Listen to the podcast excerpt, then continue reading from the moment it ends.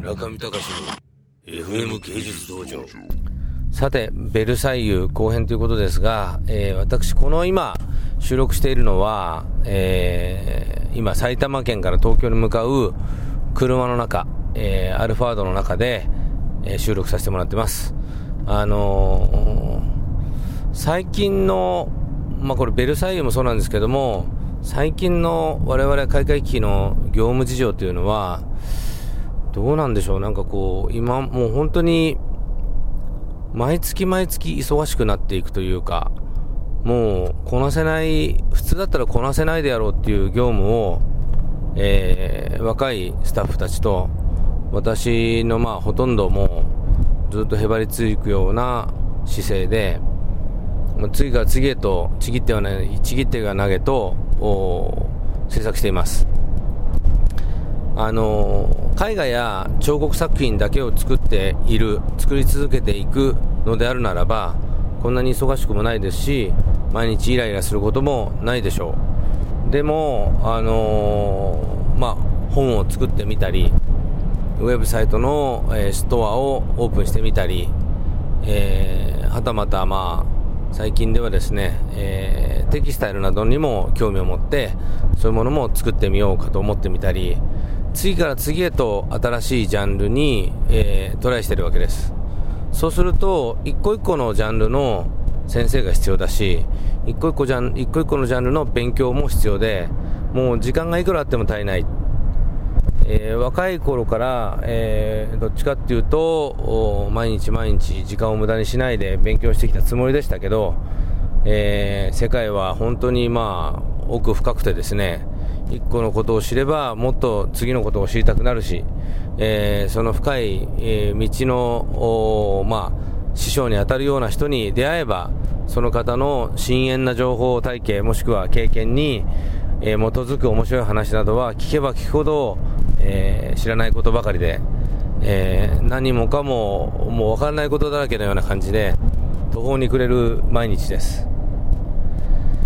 ベルサイユ宮殿での展覧会はあの日本ではすごくこう反対運動とともに紹介されていました、まあ、それは、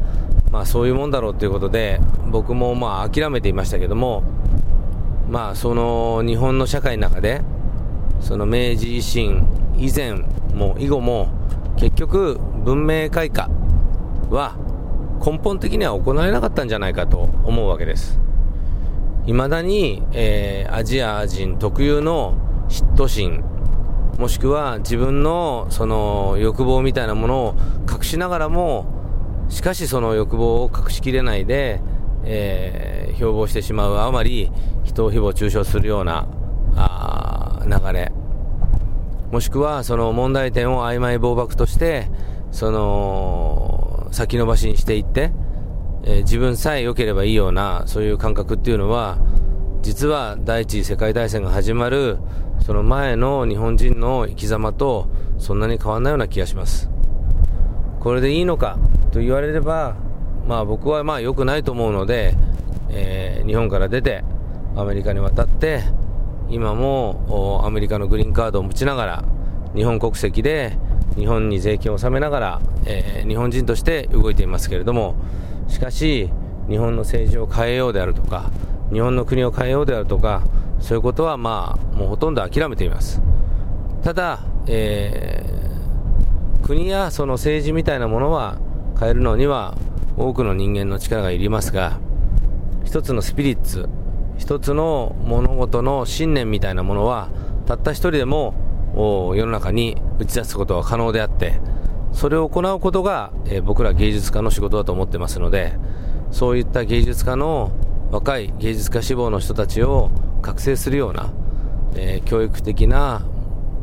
えー、活動であるとか、僕自身も改めて日本の社会に向けて、そういった政治的になれないけれども、まあ、いくばっかの影響が与えられるような、そういった信念みたいなものを伝えるような活動をできればと思ってやっています。中見隆の FM 芸術道場。